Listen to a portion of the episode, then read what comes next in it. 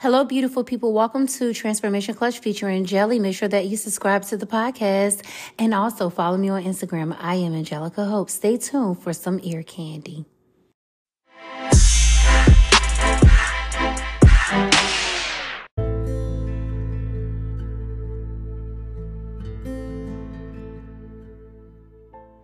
After I graduated high school, I went into the U.S. Army. I wanted to continue the family legacy. We have a long list of family members who were war veterans, WW2, Vietnam, Desert Storm, my grandfathers, my father, and I wanted to continue the family legacy. So I definitely did so. I went into the military. I really didn't have any preconceived notions of how it would be. I just knew I was ready. I was game. I was going to do it.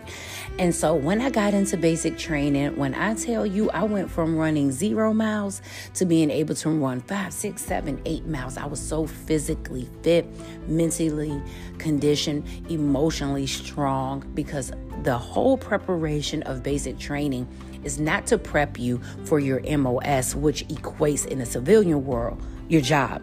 It's to condition you for war. So you go through very strenuous training. We even had to go into the gas chamber.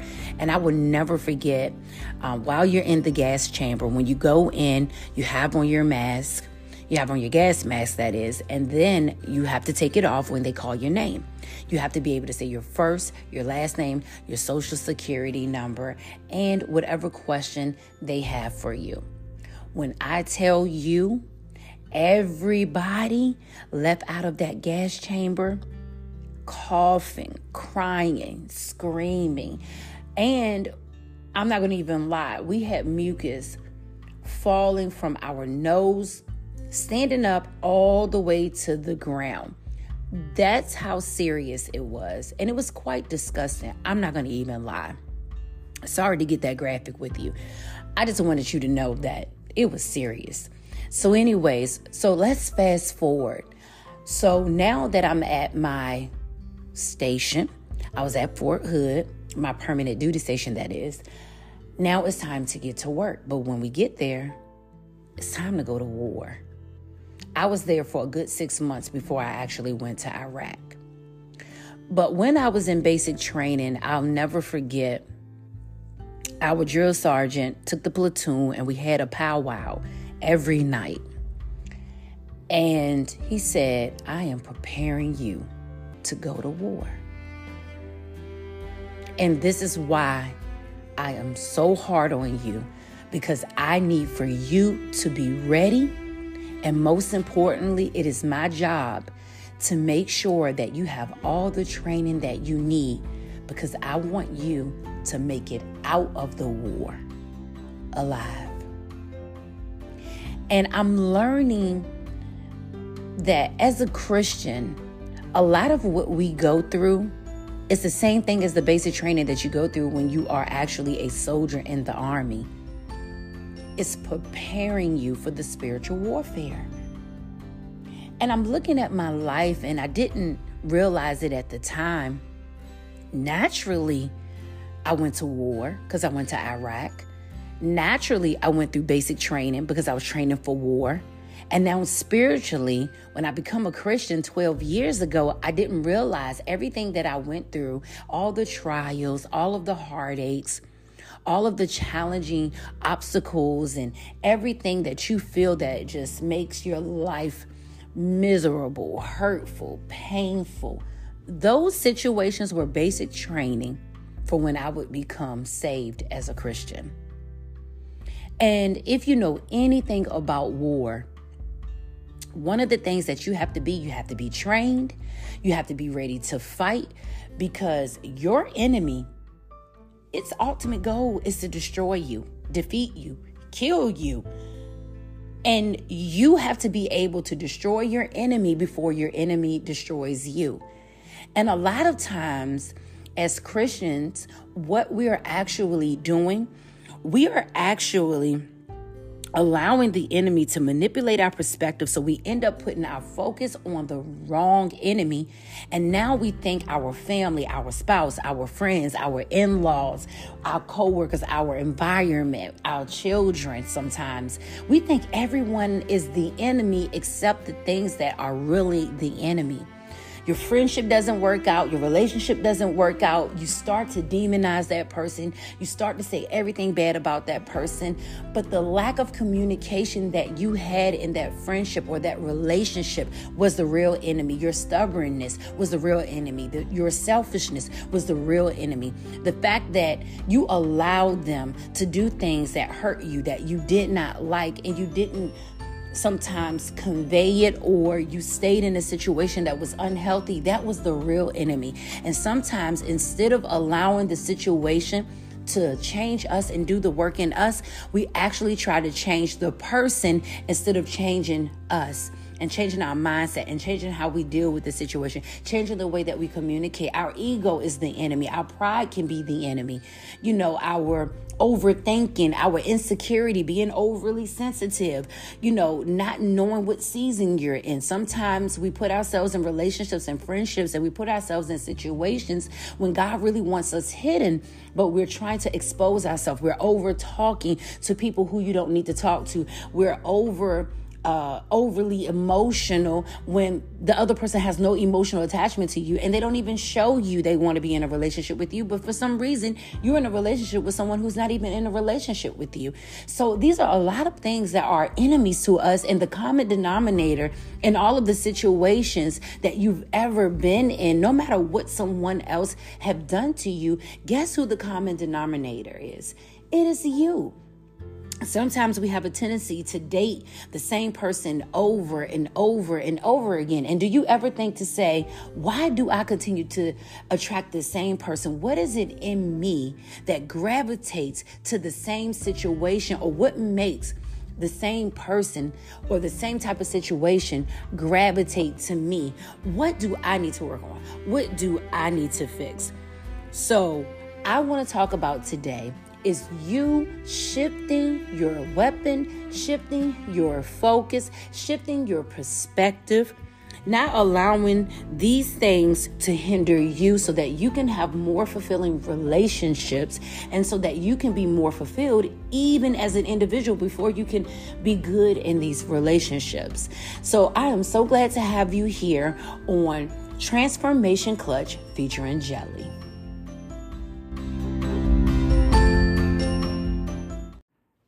Hello, beautiful people. So excited to have you here because this is the first episode that I am recording in the new year. So I haven't had an opportunity. I know I am so late, but I haven't had an opportunity to say Happy New Year. I'm glad that you are doing well. And most importantly, I'm glad that you are here with me. And of course, as you know, we have rebranded the podcast because I felt like it was time for a new look and also a new sound. Now, I I am not going to get away from us having those episodes where we are talking about life experiences and even having those jewels of inspiration. But what I do want to talk about is how the experiences that we go through how it actually transform us into a better version of ourselves. And on today's episode, I really want to talk about when we shift our focus and we stop fighting people and we start fighting against what's really coming against us to destroy us, then I feel that we would be so much better in our relationships. We would be better in our communication. I feel like we would be better in our mental condition, state, the healthiness of our uh, mental state. I feel that we would be able to get along and to deal with people better when we stop looking at them per se as the enemy and understand that they're being used by an enemy, especially when you have people who are actually coming against you.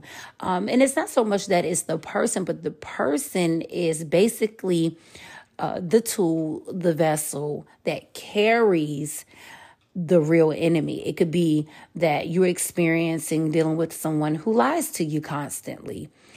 they are not really the enemy, but the lying is the enemy that is destroying the friendship, is destroying the relationship, is destroying the chemistry, the connection. You can have someone who has, you know, a way of not being accountable. Everything that they do, they justify it. They have a logical reason in their mind, and they don't see anything that they do as wrong. And they may have people who are around them that help enable this narcissist mindset and mentality, or you could also say personality. And you continue to look at them as the issue, as the problem, but they are carrying the problem that's being enabled, that's not having any accountability because they don't want to take ownership for what they are doing and what they are causing. But yet, you keep looking at the person as the problem, and it's basically that it's a lack of accountability that's really the issue. So, we're going to be talking about how I learned how to basically overcome thinking that it's the physical person who is my issue versus having an understanding and a compassion for the action that I know to be the real problem. And so when you shift the focus from the person to the issue without destroying the person, you get a peace that surpasses all understanding. What peace really is, it's like a deep inner internal stability. Um, you only can possess this by the virtue of the relationship that you have with Christ. And you're not subject to being dictated by the external circumstances that are happening around you. You could be around people who are full of chaos. But when you have this internal calmness, this internal peace, nothing that's going on around you have the ability to shake you because now your focus is shifted on the real enemy. Your focus is not shifted on the person. And even if you have to put a little bit of distance between the person, even if you have to just limit the time that you allow them in your space, that's okay too. But you don't want to stop loving the person and caring for the person and still try to be understanding. Sometimes you just have to do it in a way where it's not hurting you and you're not demonizing them. So, this is what I had to go through. I had to go through a self check. I had to go through self evaluating. I had to do a deep dive into me. I had to really, really, really be honest with myself. And it took me to say, you know what? I know that there are situations where I didn't have the right approach. I didn't have the right attitude. I didn't have the right thoughts. I'm not always the person who is being as quote unquote victimized. I'm pretty sure that in my lifetime, I've said things that hurt someone. I've done something that hurt someone. So I had the ability to say, I don't want to be a hypocrite. And I'm just being honest because I know that we love to think that we are the best people in the world. And yes, we have absolutely great qualities. A lot of us do. And then we have those qualities about us that may not be so great. And those are things that we need to work on because we are not perfect and we are trying to perfect what we are weak in. So, what I had to learn is that I've said things, I've done things, I've been a person that I didn't like, and it took for God to change me to the person who I am today. So when you take that approach, you learn that, hey, they have to come to a spiritual growth, they have to come to a spiritual maturity. And even if they don't, how am I supposed to treat them as a Christian? Because a lot of times, if we be honest, a lot of the things that we experience with other people, people may have experienced that same thing with you. and you just don't realize it. The same way that you may internalize what someone is saying or what someone is doing, you internalize it and you don't verbally communicate it with them so they know that what they're saying or what they're doing or their actions, whether they are doing it on purpose, intentionally, or they don't even know and it's not intentional, and you never bring it to their attention. So they just keep doing it and keep doing it and keep doing it.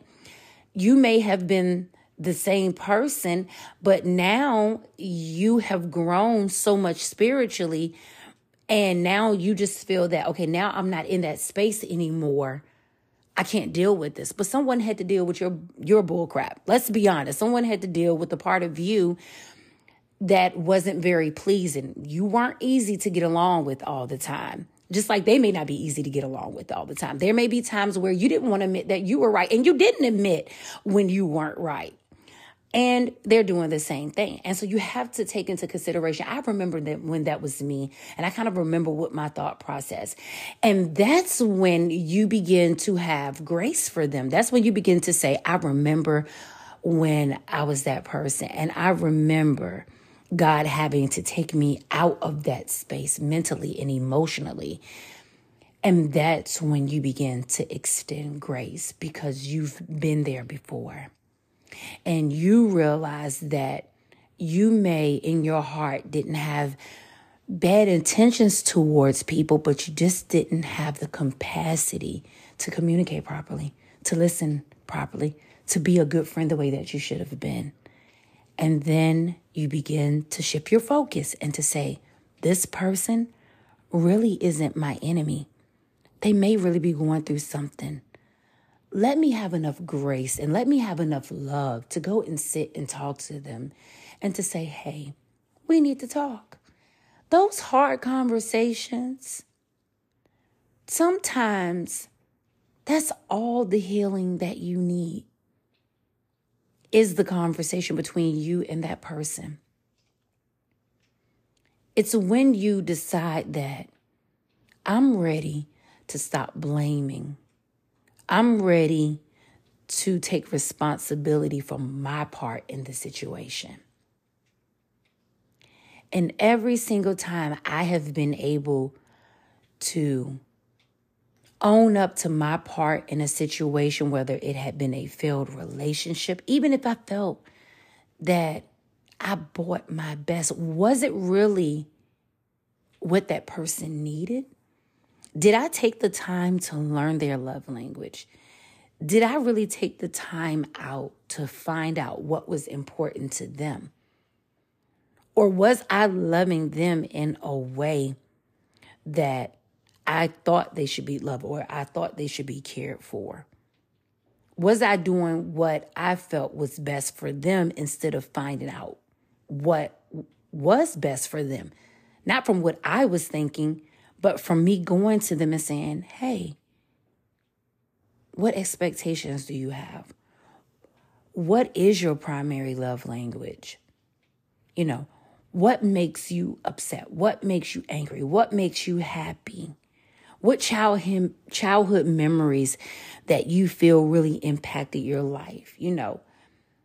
And being able to really dig deep that way that's when I realized hey, I'm shifting my perspective, I'm shifting my focus. Even though I felt like I was giving my best, they may say different on the other side. And then you begin to realize, hmm, they're really not my enemy. So let's get a little bit into what it is to shift your focus and what it means to release so that when you get into an uncomfortable situation or when you get into something and you realize okay, this is meant to destroy my relationship. This is coming and it's meant to destroy my friendship.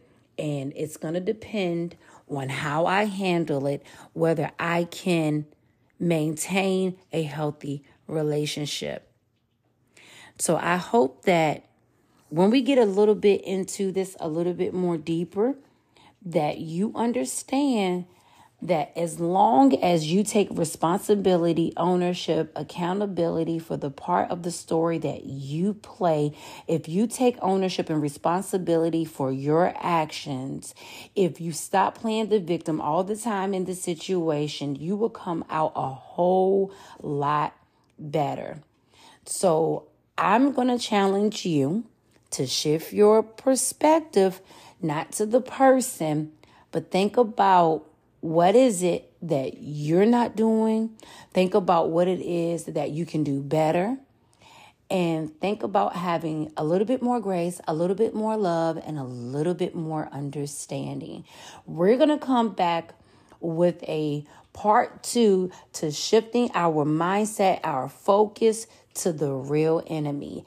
And a lot of it, if we take a look at it, is because we are not handling or we're not responding to the situation that we need to. We're not doing it the way that we need to be doing it. And you'll get it. You'll get it. Well, I'm so glad that you came in and that you listened to me for this little bit of time. I'm always appreciative of having you. Make sure that you don't forget to subscribe because I will be coming on with a whole lot of uh, episodes and I'm going to try to be more consistent and I'm going to try to have more of that meaty content for you, the content that is of substance, and we're just going to get back to it. I'm so glad to have Transformation Clutch family still hanging in there with me. Y'all have a good one.